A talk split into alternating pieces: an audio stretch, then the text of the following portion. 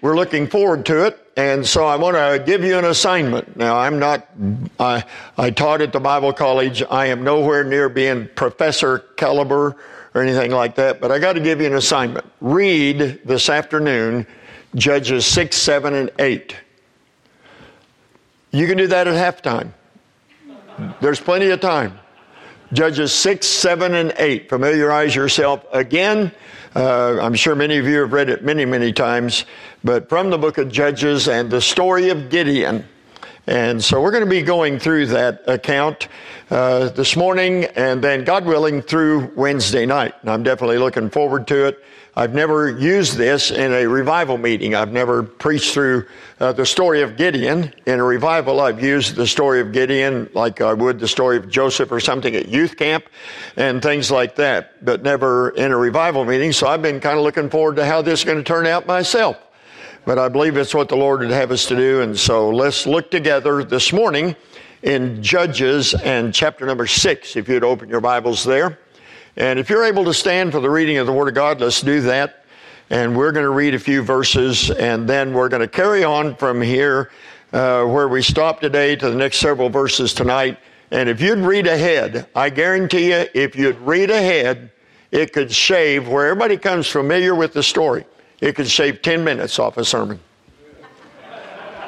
I doubt if it will, but it could if everybody would just refresh your mind and uh, know exactly what the account is saying. All right, let's start reading in verse number one. And the children of Israel did evil in the sight of the Lord. May I say, they did evil again in the sight of the Lord? And after this story of Gideon, they will do evil again in the sight, in the sight of the Lord. And the children of Israel did evil in the sight of the Lord. And the Lord delivered them into the hand of Midian seven years. Seven years.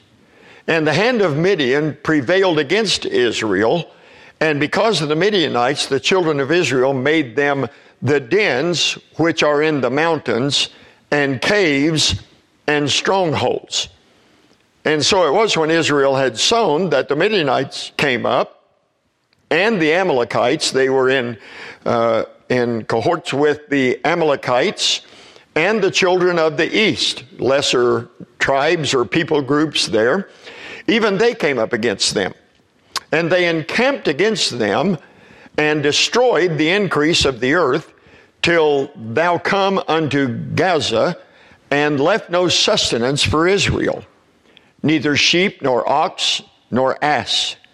For they came up with their cattle and their tents, and they came as grasshoppers for multitude, for both they and their camels were without number, and they entered into the land to destroy it.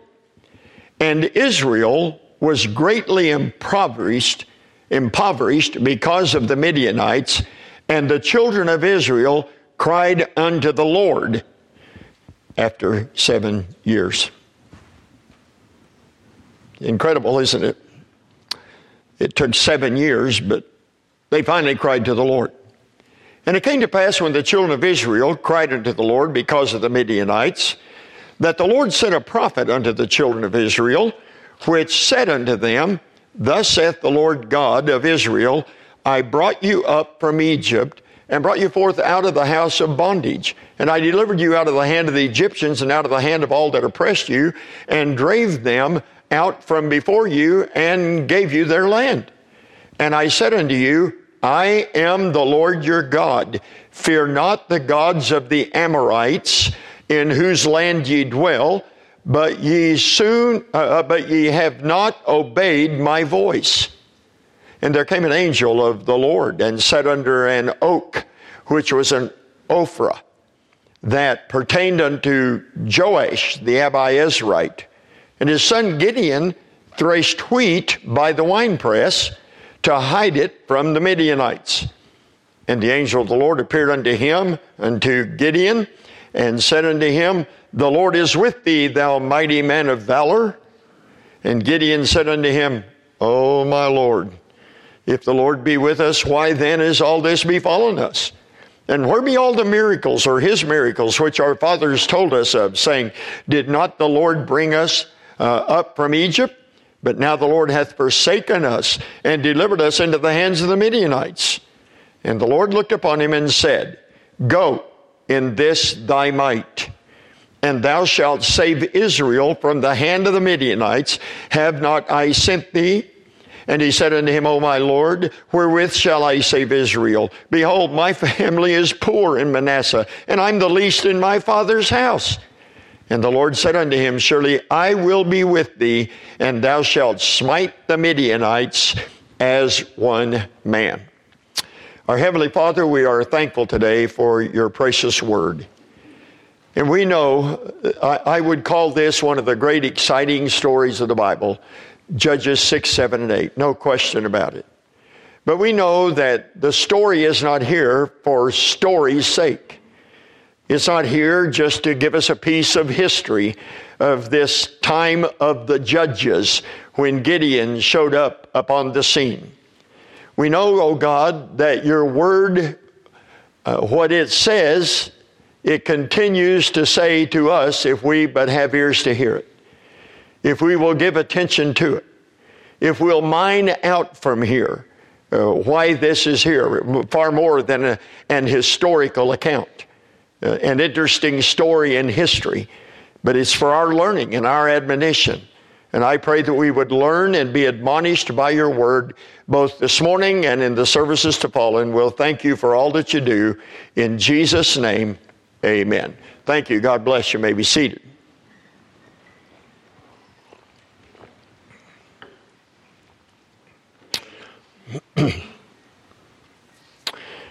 Without going into detail, I'm quite sure that no one could look at the state of our republic, the United States of America, at this time. No one would look at it and evaluate what is taking place and come to this conclusion. This is what the founding fathers had in mind. Can I use some Okie on you? It ain't so. This is not what our founding fathers had in mind. And as a matter of fact, as time goes on, I'm among well educated people who understand that we are growing farther and farther from what the uh, founding fathers intended. Now, it kind of makes us stop and think when we look at our culture, our society. How did we get here? It didn't just happen overnight. How did we get here? Now, let's go then and think about the nation of Israel. And you read with me that in this particular account and at this particular season or time in their history, they are in a bad way. They're in a bad way. We're going to go into the details of it in a minute, and I don't want to go into that now. But I will just say that after 40, 400 years rather, of bondage and slavery in Egypt, after 40 years of wandering in the wilderness, they have finally come to this promised land, led to there by Moses, led into there and conquered by Joshua. And now they are about 200 years into their existence in the land of Canaan. And they are in the time when there was no king in Israel, and they were rejecting the authority of God in their national life. And so God had judges that would come upon the scene. To get a good background of this, uh, just read uh, Judges in chapter 2, and it kind of sets the table for what is transpiring and what takes place uh, all through the book of Judges. But we remember that when God gave them the promised land, what does that, what does that mean it was a promised land? Well, was the land that God promised to Abraham and his descendants when God made the covenant with Abraham back in the book of uh, Genesis and chapter number 12. And so this is the land that God had promised them. But not only did he promise them the land, he promised them there was awaiting them certain blessings within that land as well. As a matter of fact, when they went into the land of, Israel, uh, of uh, Canaan, they were supposed to go into a land of rest. Rest Yes, well, it doesn't mean they weren't going to work, but they wouldn't have the slavery they had before and the bondage that they knew. It doesn't mean that they wouldn't have toil and labor to do in, in working the ground and the vineyards and the crops and such as that. But it does mean, ladies and gentlemen, that they were going to have rest from the wandering that they had known and watched a whole generation of unbelievers die in that wilderness. So they were going to enter into that land and they were going to have vineyards and crops and flocks and herds and houses, many of which they wouldn't even had to have built themselves. And they were going to move into this land. Supposed to be a land of rest. It's supposed to be a land of peace. Once they conquered and drove the enemies out of the land, the way it was supposed to work was they would conquer and drive the enemies out of the land. Then they would be done with war and they'd be done with fighting and they could go on with their life. It was to be a time of rest and peace and prosperity because God said He's going to multiply them. Uh, all you got to do is go read the book of Gen- uh, uh, Deuteronomy, rather, and chapter number 28. It's a, to me a fascinating chapter. Because in Deuteronomy uh, 28, before they go into the land of, of Canaan, and before Moses dies, God tells them very simply in about the first 16, 17, 18 verses of the chapter, He says, if you'll do what I say, my blessings will overtake you. I preached a sermon one, one time called, Do What God Says and Look Out Behind You, because His blessings are on the way. And that's exactly what God said to them. If you'll just do what I say, watch this now. He said, My blessings will overtake you. And then for about the next 50 verses, he said, But if you won't do what I say, here's what's going to happen to you, and none of it is desirable. None of it is favorable. None of it is something that you want in your life or that they wanted in their life. But say by the time we come here uh, to this account, they are in the promised land and you can see how our account begins. The children of Israel did evil in the sight of the Lord. Now, when you look at the account here, you have to look at it and ask yourself the question, how did they get here? How could they be in this shape? God meant for this to be a land of rest? Yes, He did. God meant for this to be a land of peace? Yes, He did. God meant for them to be a, this to be a land of prosperity? Yes, He did. Did you read the mess they're in? You got to stop and ask the question, how did they get here? How did this happen? Because actually, they are a people living under another kind of bondage and under another kind of oppression. Dif- excuse me, different than the land of Egypt, but oppressive nonetheless uh, different than the land of Egypt, but not really free. You wouldn't read this and say, boy, these people are enjoying their freedom. Not at all, because that isn't where they were. Now, I do know this. This is not what God intended. Where they are living and how they are living is not how God intended. And God even at this time, would have them free from the kind of oppression they knew and the kind of life that they were now living. But in order for them to experience this kind of freedom, they had to be confronted about the facts. About the facts.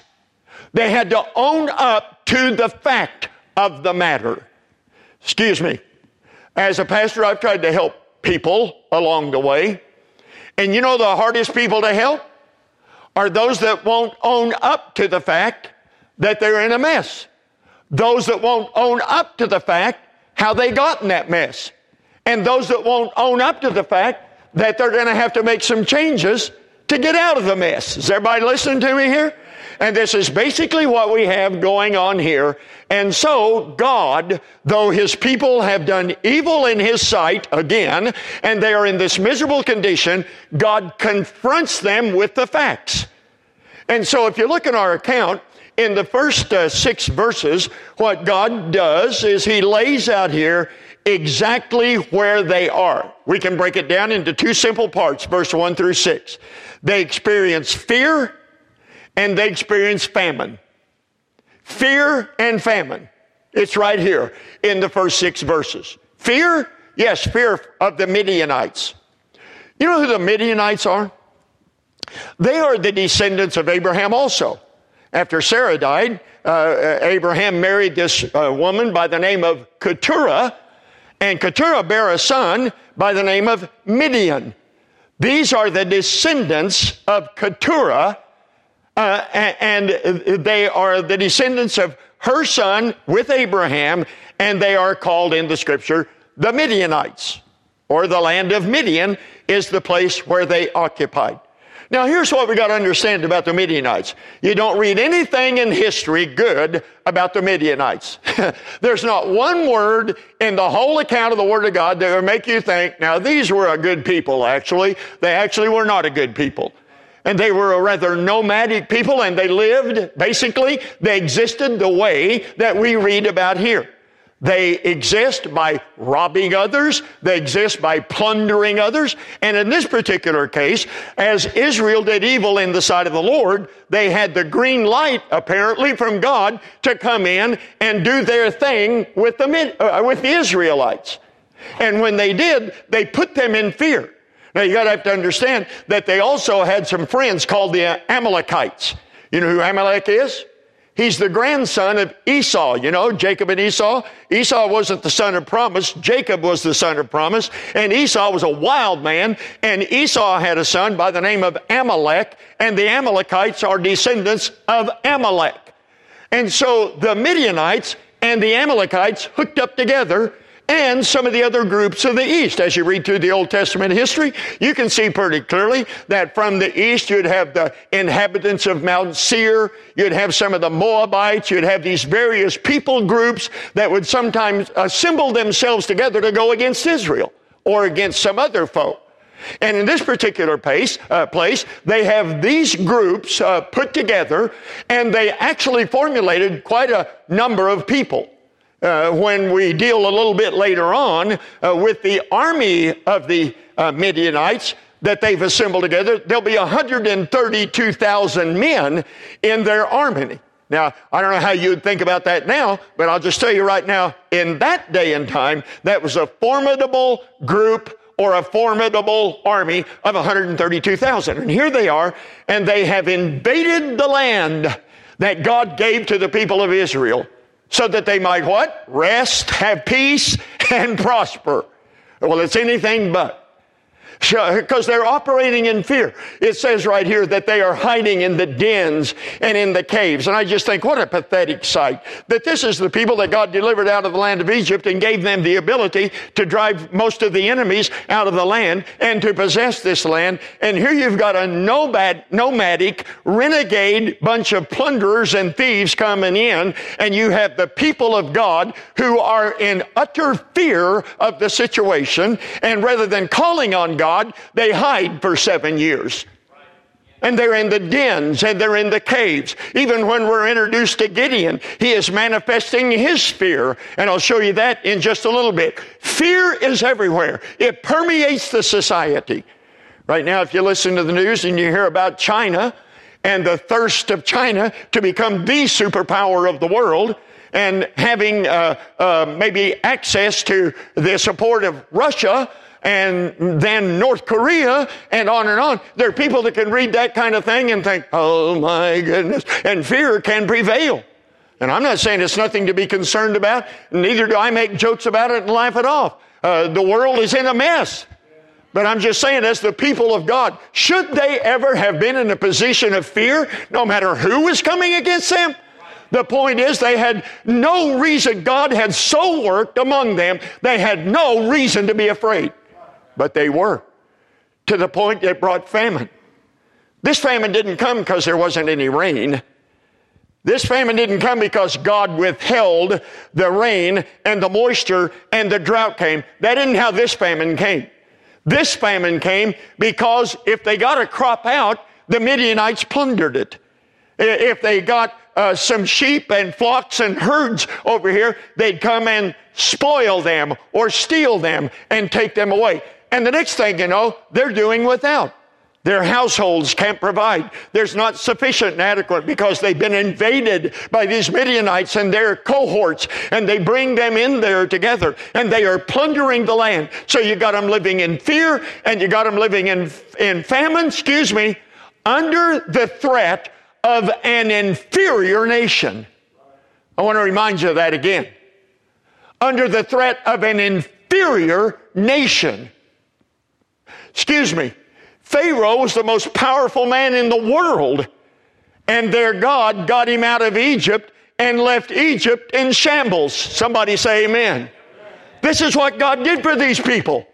This isn't a fairy tale. That's exactly what happened. And you mean that God gave you blessing, power, and authority to escape from the Egyptians and left the land of Egypt in an utter, absolute mess and Pharaoh's army drowned in the sea. You, you mean God did that for you and you're afraid of whom? Midianites? They're no world power. They're no real power at all. Just a bunch of plunderers, thieves, and renegades. And here are the very people of God in fear and in famine because of an inferior nation. Now, the reason I make so much of that is this let's not forget who we are.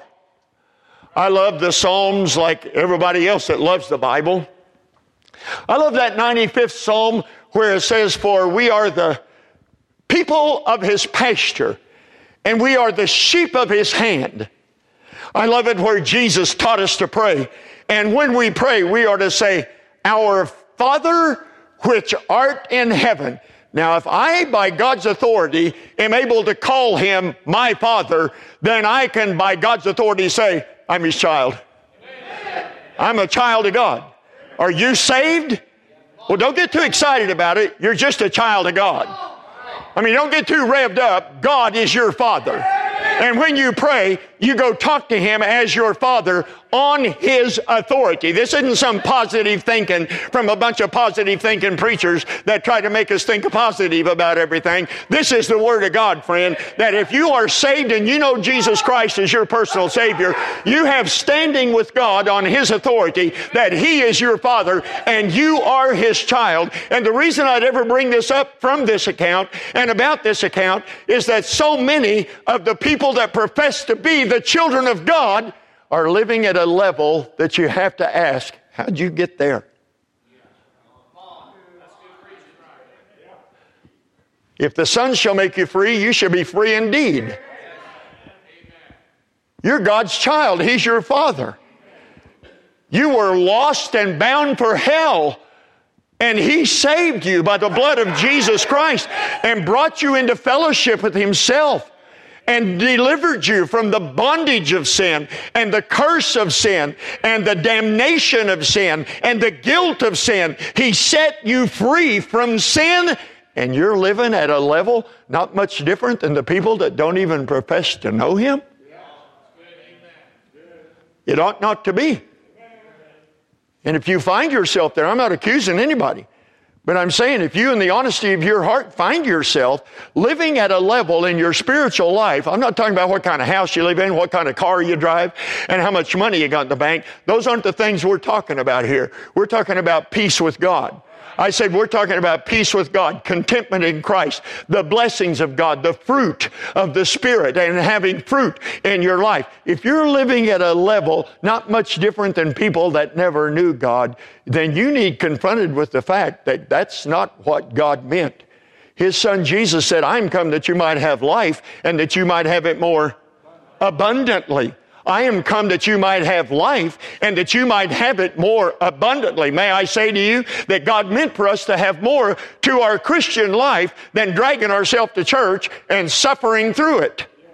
God meant for our life to be something totally different and more than that.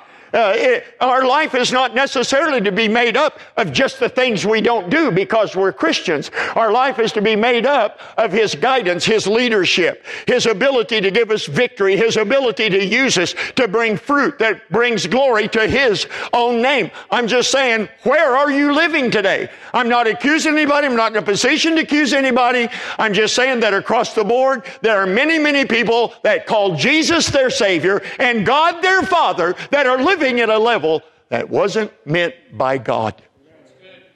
In fear, fear of the things of the world, fear of a financial collapse, fear of a chaotic society, fear of violence in the street, fear of the coming election, fear of what the next years are going to be like, fear of how your grandkids are going to be raised, what kind of a country are they going to be raised in, fear of almost everything, the economy and on, just on and on and on. And there are many that in that fear are living in spiritual famine.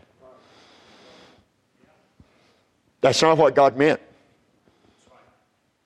That's not abundant living. That's not victorious living. Come on, we sang about it. I heard a lot of singing about it. It's really good. Good congregational singing. Lifting up the voices. Good. Do we know what it means? Oh, victory in Jesus? Or is this just about the extent of what we are as Christians? We go to church. I'm not accusing. I'm just saying it can happen to us. We can get that way. We can come to a place as God's child of spiritual famine and fear fear of the adversary, fear of stepping out by faith, fear of filling out a faith promise missions deal because I don't know what my uh, finances or income is going to look like a year from now. I can't make this kind of fear, fear, fear, fear leads to spiritual famine. It's not supposed to be. So you know what he did? God confronted him about it, about how they got there. And he sends a prophet. Look down in verse number uh, six. It says, And Israel was greatly impoverished. I don't mean to make too much of this, but can I show you something here? It, it, when it says greatly impoverished, God's not into hyperboles. You and I might. Baptist preachers are often guilty of hyperbole. There could be all kinds of empty space in the in the auditorium, and the preachers say, "What a great crowd we had!" I mean, we had a house full tonight. Had a great crowd. And I'm standing up there preaching, and I'm thinking, I saw all kinds of places for people to sit. Well, you know, compared to where we were, oh, okay, so it's a great crowd compared to that. Is everybody listening here? This isn't going over too good, but I'm just saying, uh, God's not into hyperbole. That's all I meant to say. And if they were greatly impoverished, if impoverished meant they were in this much of a state of despair, uh, I studied the definition of the word impoverished. It has to do with they were languishing in poverty and in famine. They were languishing in it. You know, you know that word. I mean, this is this is hard to take, and they're languishing in it. It, it leaves them with a, a bitter countenance and a and a, it's tough all the time. Well, they weren't impoverished; they were greatly impoverished. So let's try to get it right in our mind. Uh, we're trying to get a picture in our mind, aren't we, of what it was like Yes, we are. If you're not, the preacher's still trying to get you to. Uh, what's it like? They were greatly impoverished. So what did God do? Verse 7. Came to pass when the children of Israel cried unto the Lord because of the Midianites, the Lord said, No, you got yourself in this mess. You're done. I'm through with you. Aren't you glad God doesn't work that way? The patient, long suffering, gentle, compassionate God. And the Lord sent a prophet. Now stop here just a moment.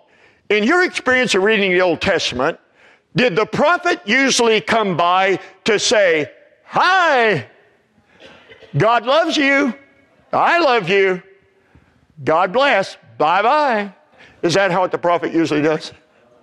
Nope. Usually the prophet comes by something like this. We have serious issues. You're in a heap of trouble with God, and here's what he says. That's usually how it goes. what do you think this would be different?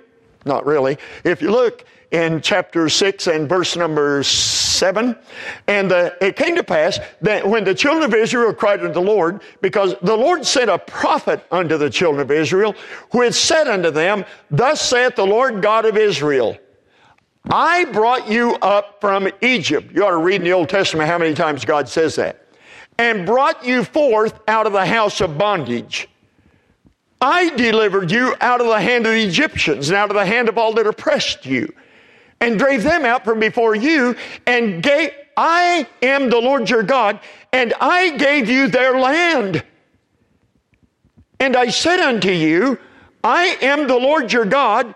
Fear not the gods of the Amorites in whose land you dwell. Can I have your attention up here just a second?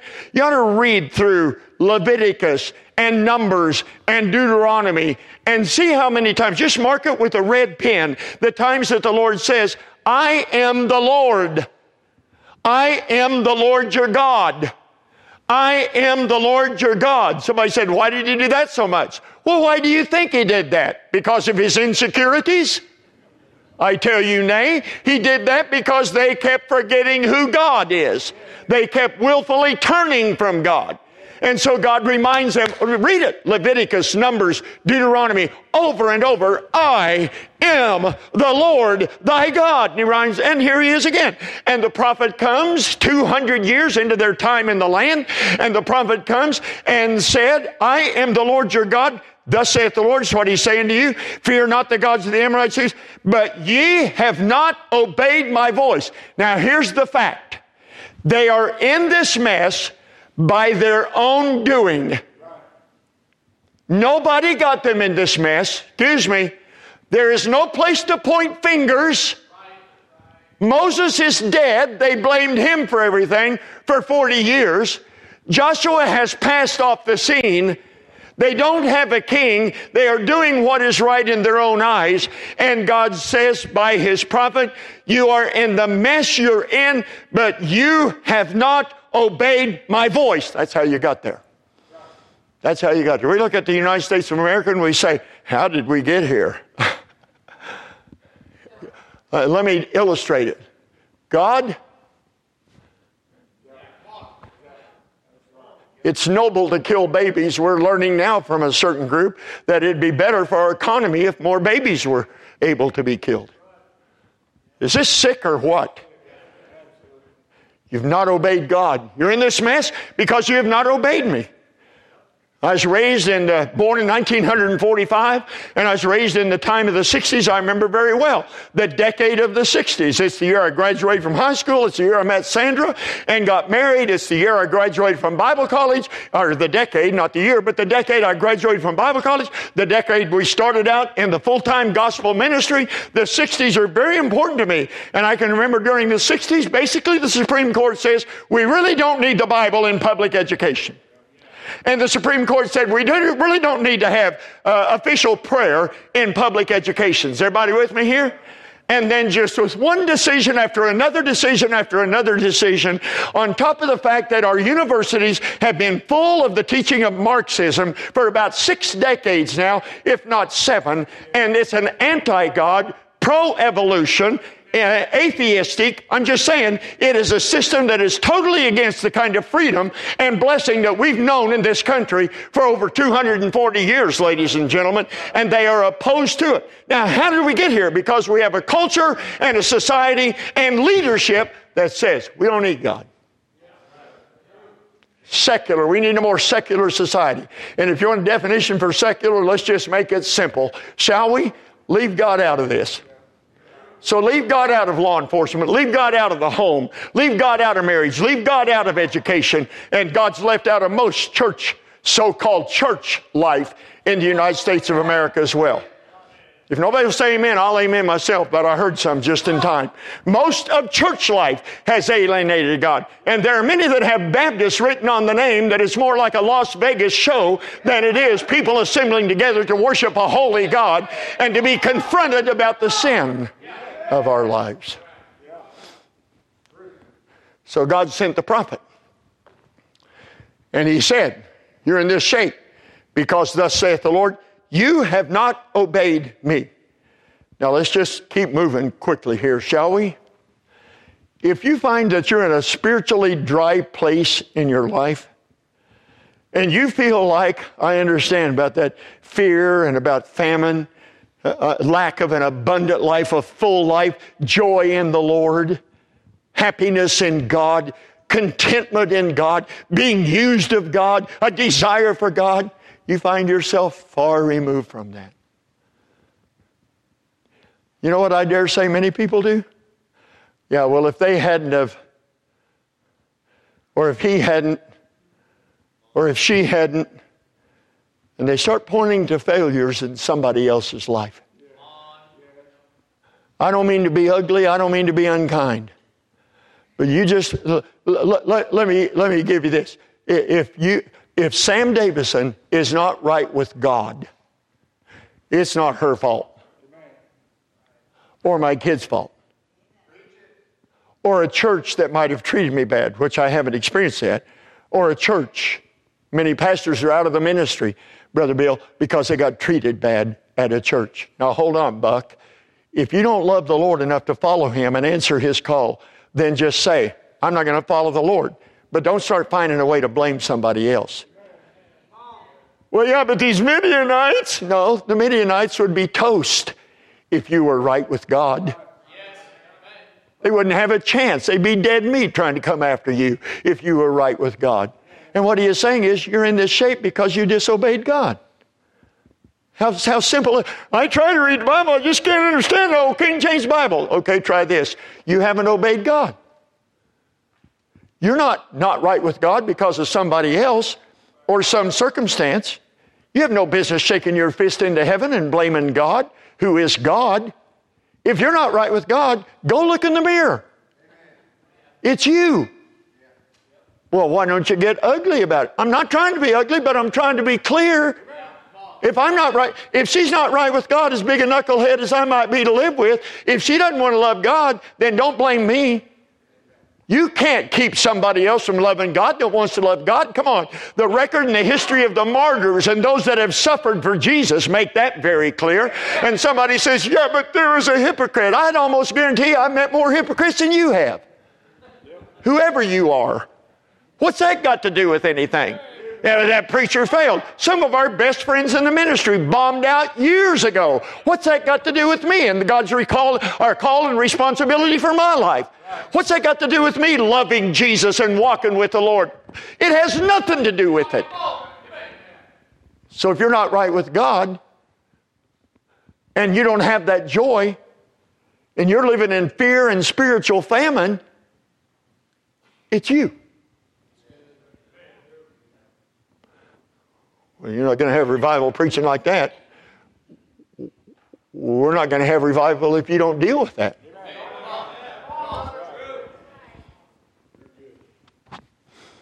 My, my daddy, I, my dad and I are like this. I love my dad. He spent way too much the end of his days bitter, uncomfortable, unsightly church experience in a small town. Not good. Not good. And my dad lost his joy. And he was laying on a, his actual deathbed. It was about three weeks before he died with cancer. Couldn't even turn himself over in the bed. When you know what? All the joy came back. You know why the joy came back? Because the people he was disappointed in died? No, they were trucking on. I mean, they were still living. No? Well, how did he all of a sudden get joy? In here. He came back to God. He acknowledged that God never failed him people failed him. He acknowledged that Jesus never stopped loving him and Jesus never failed him. He failed Jesus. My dad acknowledged all of that. And my mom said the last three weeks of his life, he was the sweetest man she'd ever seen him to be. Because it all came back. You know how he could get that joy back the last three weeks of his life and be delightful to be around instead of dreading to be around? You know how he did that? Owned up to the fact that he had disobeyed God. And he refused to put away bitterness, though he knew he should. And he refused to leave it with God. And he refused to set his affection on God and the things of God and his son, Jesus Christ. When my dad owned up to that fact and dealt with it, all of a sudden, in his dying days, my mom said, Sweetest man I knew since we've been married. yeah. That's one little example. I said, that's just one. Didn't even plan to use that. It just came to my mind. It's just, it's just one. I'm so thankful my dad owned up to it. The funeral didn't turn out to be one of dread and oh no, and it's so sad that he died that way. Man, it wasn't fun watching him suffer and waste away and, and go from 185 pounds at five foot 10 or 11 and go down to under 100 pounds, probably well under 100 pounds. That's not fun. But oh my, the joy of seeing the joy of the Lord return to his soul. yeah. But you got to own up to it. I said, you got to, I, I couldn't pray for my dad that this would all go away. My dad had to deal with it before God. If you know things aren't right between you and God, don't look at some past event and don't look at somebody that failed you and let you down. Don't look at some disappointment as though God did you wrong, friend. No, don't look at it that way. You got to look at it as that if I'm in love with Jesus Christ, then you can't keep me from it, and an empty bank account can't keep me from it, and a, a, a disease and a sickness can't keep me from it, and my best friends turning on me can't keep me from it. If I love Jesus, I love Jesus, period. And if I don't, I can't have his joy till I do. That's what the prophet came by and said. You've disobeyed. That's what it is. Now I got to hurry on this and be done. Look down at verse number uh, 13. Get in. Uh, oh, no, verse 11. Oh, I got to do this fast, but this is so good. Look at verse 11. So uh, there came an angel of the Lord. He, he, had addressed the people of Israel, the nation. The angel of the Lord, and he sat under an oak, which was an Ophrah, and pertained to, that pertained unto Joash, the Abiezrite, and his son Gideon threshed wheat by the winepress to hide it from the Midianites. Real, real fast. My dad was a wheat farmer. I love the wheat harvest. And I'm thankful that I lived in the days of combines instead of horse drawn stuff and sheaves and all that kind of thing. And what they would do in that days, they'd bring the wheat in and they'd take it to the threshing floor. The threshing floor would be on a rather high place in the area like on a hill, and the threshing floors where they'd bring all the sheaves, beat the wheat out of the head, and they'd beat it on these massive screens, and people would pick up the screens and toss the wheat up in the air, take advantage of the wind, and the wind would separate the shaft from the wheat. The wheat would fall, the shaft blow away, and that's the way they worked it. Uh, he's doing this at the wine press. Wine press? Uh, uh, uh wheat farming and winery is just about as far apart as you can imagine. And a wine press, I found, I wouldn't know this by experience, but a wine press in that day would have been in some secluded place in the vineyard, some low place rather. And so that's where they would come and bring the grapes. So here, excuse me, Gideon is threshing wheat, which should be up here. Gideon is threshing wheat, watch now, which should be done up here, at the wine press, which is down here. Uh, the wind doesn't blow like that in the low places. So while Gideon and his help are throwing it up in the air, I picture chaff coming down all over their head. a rather futile effort. Tossing it up, no wind, because they're in the wine press. What are you doing in the wine press? Midianites are in the land, afraid. We can't go, they, they, we're hiding because they don't know we're down here. Well, you're also not getting your wheat done. Well, at least we're safe. Let's throw some more up. You see the picture here? And that's where they are. And the angel of the Lord comes. This is a theophanies. This is the Lord in pre incarnate form, comes and talks to Gideon and says, Ho, thou mighty man of valor! Is it his valor that brought him to the uh, winepress? No. Oh, thou uh, mighty man of valor. And Gideon says, Somebody said, I don't read that in the text. Well, you're not reading close enough. That's all there is to it. Who might you be talking to? I said, I'm talking to you, you mighty man of valor. And look what he says. This is, oh, this is so amazing. He says to him down here in verse 13, watch, I'm going faster, you'll be all right. Gideon said unto him, Oh, my Lord, if thou, if the Lord be with us, he said, uh, thou mighty man of valor, oh Lord, surely you didn't mean me. You couldn't be talking to me. I'm down here in the wine press. I'm scared as everybody else. My Lord, if, the Lord be with us, then why has all this befallen us? Where, where's the Lord been in the past seven years? Well, number one, you didn't call on him till just now. You didn't cry out to him till just now. Yeah, but I've been having this problem a long time. When's the last time you laid it out to God? They just now called on him. And the Lord is good enough to answer. And he said, uh, uh, uh, Why has all this befallen us? And besides that, I've heard of a whole bunch of miracles which our fathers told us of, saying, Did not the Lord bring us up out of Egypt? But now, Lord, I, I don't see any miracles. We've been forsaken by the Lord. Question Who forsook whom? I said, Who forsook whom? They had not forsaken, the Lord had not forsaken them. They had forsaken the Lord and chased after the gods of the Amorites, the heathen, the pagan, the idol gods of the land. And the angel of the Lord says to him, Watch this. He says, And the Lord looked upon him and said, Go in this thy might. Look at me just a second. Do you know the truth of the matter is?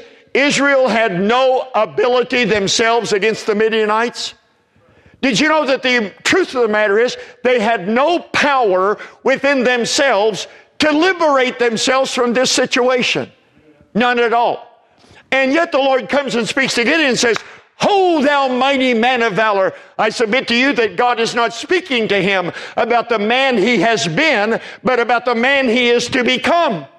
And he says to Gideon, I want you, watch, to go in this my might. What does he mean, this thy might? Well, I can show you or tell you. I think I'll do both. Gideon, go in this thy might. Gideon didn't have any power himself, or he wouldn't be hiding down here at the wine press. Somebody say amen. No. So when he said, Go in this thy might, who's he talking about? Talking about himself. Gideon, the only way you're going to get out of this mess is me.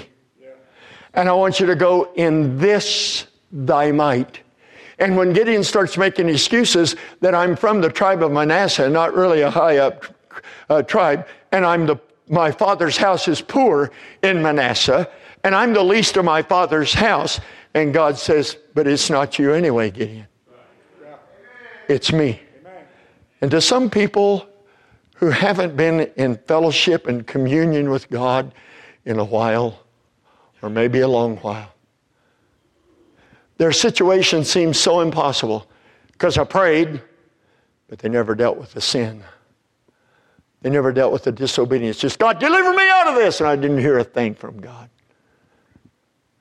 And God is simply saying to all of us, no, uh, Sam Davison, you don't have any power over sin. I said, Sam Davison has no power over sin. Neither do you. Well, thanks for the hope. But we'll stay tuned. But in this thy might, says the Lord, in this, I can do all things through Christ, which strengtheneth me. Nevertheless, I live, yet not I, but Christ liveth in me. In the life which I now live in the flesh, I live by faith in the Son of God, who loved me and gave himself for me. And God's saying to every believer, no, you roll up your sleeves and you do the best you can, and you'll still wind up in fear and famine. I think I'll try that on this side. You, you just roll up your sleeves and try it in the energy of your own self and your own strength, and you'll wind up still in fear and famine. It's not until we not only deal with the fact that we have disobeyed God, but we come and acknowledge His authority in of our life and in our hearts surrender ourselves to His will, His way, His time, His working, and understand that it's His might, not my might. It's Him, not me. It's Him, not you. Maybe there's somebody in this room and you've never, ever been saved. You don't know Jesus as your Savior. I'm going to tell you, I've been preaching to saints, to the people of God, to those people that are saved or at least profess to be saved in this room. Sure, I've been preaching to them. But if you're outside of fellowship with God, nothing awaits you but condemnation apart from Jesus Christ. But in Jesus Christ, there is therefore now no condemnation. No, no, no, no, none. Do you know Jesus as your Savior? Have you humbled your heart and confessed your sin and trusted the work that He did on the cross of Calvary? He took our sins and put them on that cross, and He took His righteousness and put it on our account. And the great transaction is done. We are reconciled to God when we put our faith and trust in the work that Jesus did when the Bible says He bore our sins in His own body on that tree. I think if you, I think if you live a good enough life, if I try real hard, I think if I'm, I'm as good as anybody else, I've just seen, there's a lot of hypocrites out here, but I think I'm as good as anybody else. Just go on in your own strength and you'll perish. Humble yourself before God and victories await you. That's right. That's right. Recognize where we are, acknowledge how we got here, and come to Him and realize it's not me. It's not my ability, it's His ability. Oh God, thank you for what Jesus has done when He came, the holy, harmless, undefiled, separate from sinners, Son of God, and went to the cross to pay for our sins. Thank you that He is the propitiation for our sins. It's upon Jesus that you deal with our sins. When we come to Christ for salvation, we humble ourselves before you, then our sins are dealt with by you at the cross, at the point where Jesus died for our sins. Thank you for that.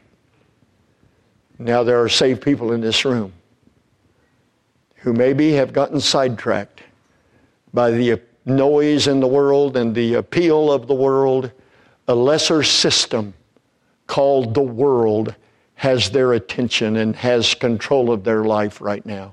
Oh God, may they realize that Jesus has provided. Oh, yes, He has provided a way that we might be free from that bondage, that we might be free indeed. But we got to face the facts.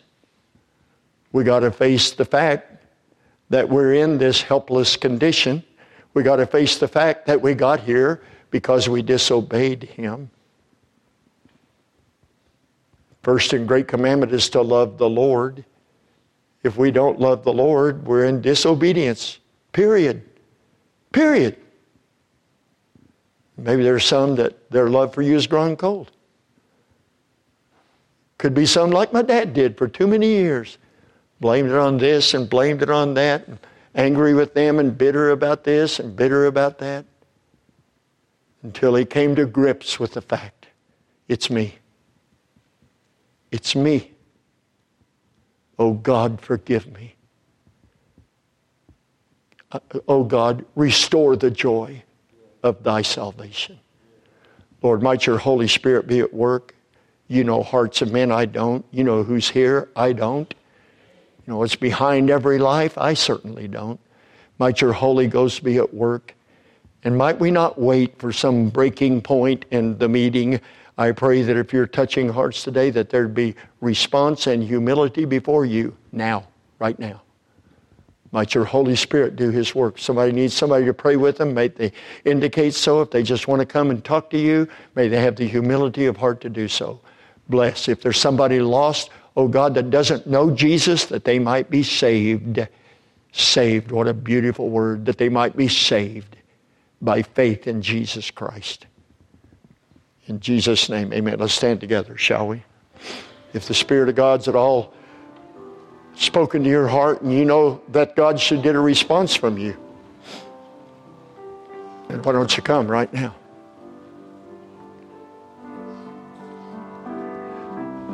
Seven years before they cried to the Lord. Seven years. After seven years of this to God, Seven years. They cried, he answered.